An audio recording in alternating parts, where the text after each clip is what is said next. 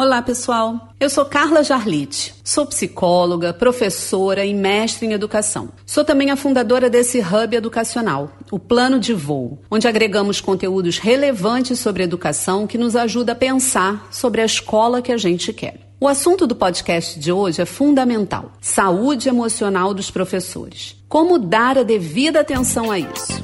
Plano de Voo, um podcast de professor para professor com Carla Jarlit.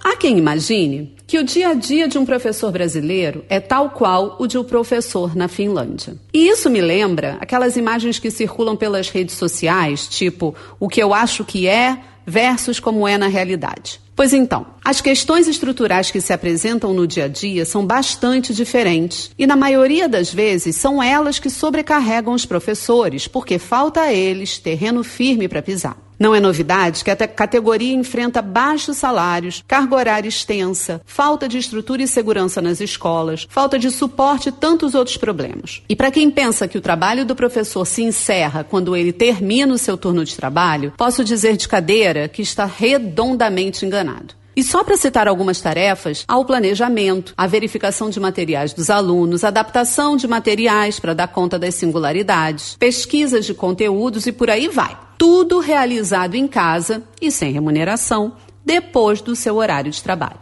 Some a isso a preocupação constante com os alunos típica do vínculo afetivo construído por quem trabalha diretamente com pessoas todos os dias. Portanto, os professores envolvem-se sim com seus alunos, preocupando-se com eles dentro e fora de sala de aula. E apesar desse vínculo ser desejável e condição para o desenvolvimento do trabalho, ele pode ser também mais um ingrediente de pressão quando o professor não encontra parceria, seja com o aluno, com a própria família ou com a escola. O caso é que, se dentro de um contexto de suposta normalidade, esse conjunto de fatores já afetava a saúde mental dos professores, que se sentiam e são extremamente exigidos por todos os lados, o que dizer disso dentro de um contexto tão delicado e incerto quanto de uma pandemia? Temos ouvido falar um bocado sobre a saúde mental das crianças e dos adolescentes que estão em casa, com aulas remotas e afastados uns dos outros. Claro que esse é um assunto importante, merece toda a nossa atenção, mas e os professores? Como não falar deles, que no mínimo estarão junto com essas crianças e adolescentes no início do ano letivo,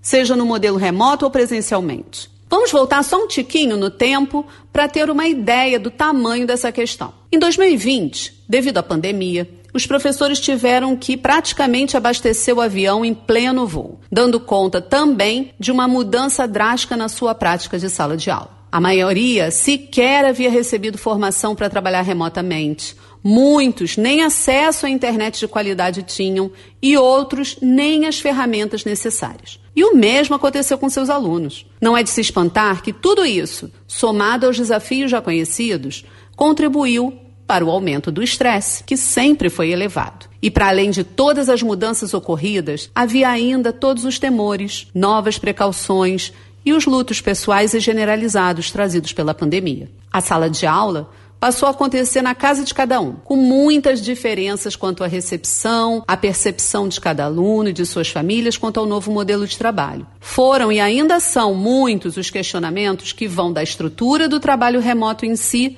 Há dúvida sobre a eficácia da aprendizagem do aluno, passando pela necessidade de parceria das famílias, do apoio da escola e pela qualidade do próprio trabalho que está sendo realizado. Tudo isso ficou martelando na cabeça do professor ao longo do ano. Será que meu aluno entendeu? Por que, que ele está com a câmera desligada? É preciso que realmente todos abram a câmera?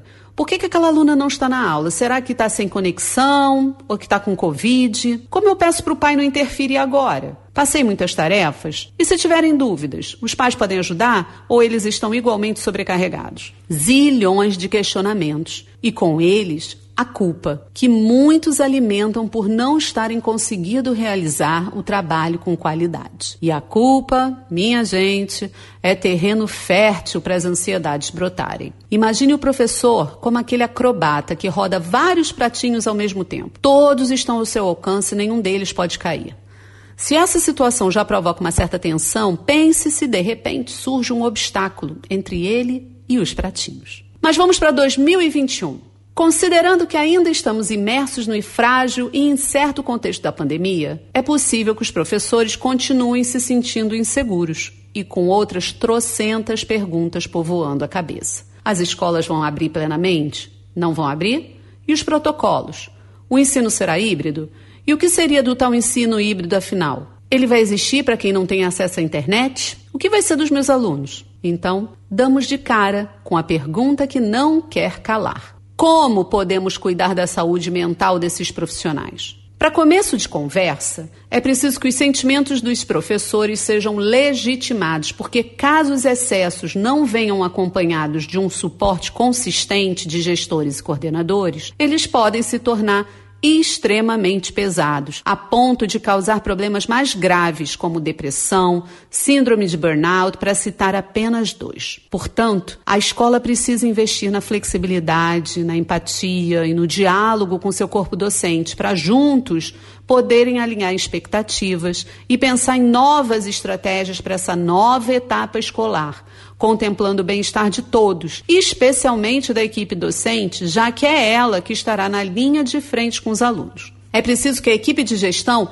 exerça a escuta ativa, se mostrando parceira, dividindo as responsabilidades e acompanhando o dia a dia ali, de mãos dadas, nos pequenos momentos, evitando a sobrecarga de trabalho desnecessária. Ah, e se as famílias pudessem chegar junto, ah, seria o ideal, porque educar é um trabalho que é feito a muitas mãos. Há muito para ser compartilhado e não apenas preocupações, mas sugestões, os avanços, Porém, junto a isso, o próprio professor precisa se olhar. E agora a conversa vai ser ao pé do ouvido. Porque a pandemia abalou três necessidades básicas do ser humano. E mesmo que o professor esqueça de vez em quando que faz parte dessa categoria, eu lembro aqui que faz. A pandemia abalou a pertença, que está relacionada aos vínculos afetivos, a importância de se sentir compreendido, abalou a competência, que está relacionada à capacidade de estar no controle, e abalou a autonomia, que está relacionada à nossa capacidade de tomar decisões tendo em vista as consequências. Então é preciso estar atento a esses aspectos, em especial porque eles vão reverberar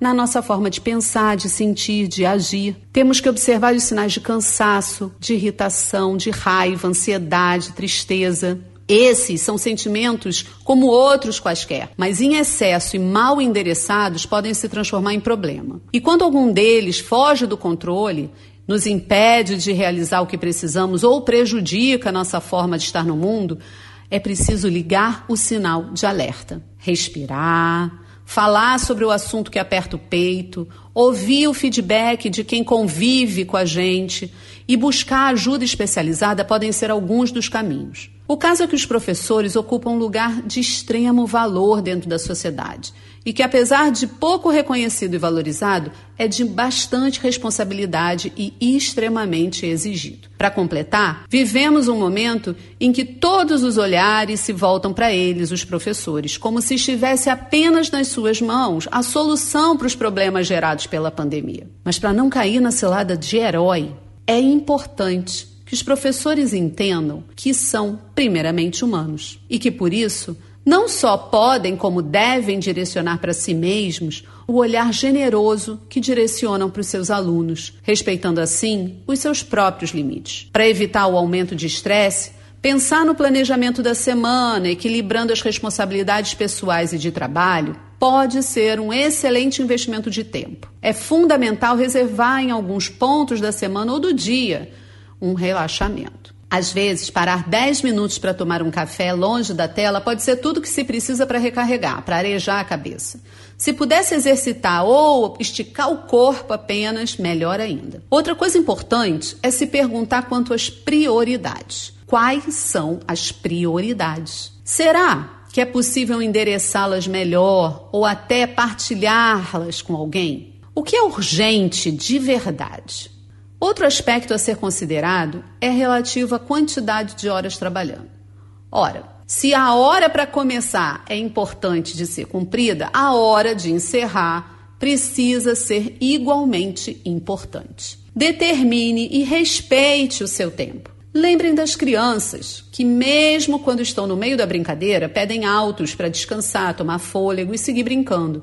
O nosso corpo precisa de pausas para pensar melhor e para a gente ser mais feliz com o que faz. O trabalho precisa ser uma parte boa da nossa vida. Da mesma maneira que o professor procura a todo custo, e principalmente no, no atual contexto, evitar exigências desnecessárias com os alunos, esse mesmo cuidado precisa ser direcionado a ele próprio. No novo e ainda desafiador ano letivo, vale se apropriar do repertório construído no ano passado e usar o que deu certo e fortalecer o que já faz bem. Vale deixar para trás o que nunca foi saudável: a aceleração, a cobrança excessiva, o compromisso exaustivo com a perfeição. Lembrar que parceria, flexibilidade e empatia são palavras que servem também para a gente mesmo. Vale, sobretudo, olhar para si com mais frequência, mais generosidade.